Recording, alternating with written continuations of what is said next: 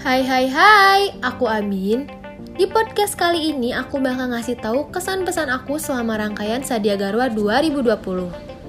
Jujur, awal aku denger Osjur itu males banget. Soalnya banyak yang bilang Osjur itu lebih serem dibanding ospek fakultas. Tapi ternyata gak seburuk apa yang aku kira kok. Di setiap rangkaiannya pasti asik, keren-keren, dan informatif buat aku. Dari rangkaian ini, aku bisa lebih mengenal satu angkatan, diajarkan untuk bekerja sesama kelompok, dan masih banyak lagi. Sayang banget sekarang rangkaiannya harus berujung ospek daring. Oh iya, pesan dari aku untuk kakak-kakak panitia Sadia Garwa, terima kasih selalu sabar dan semangat membimbing MPM Angkatan 19 ya. Dan semangat juga buat teman-teman, tetap jaga kesehatan.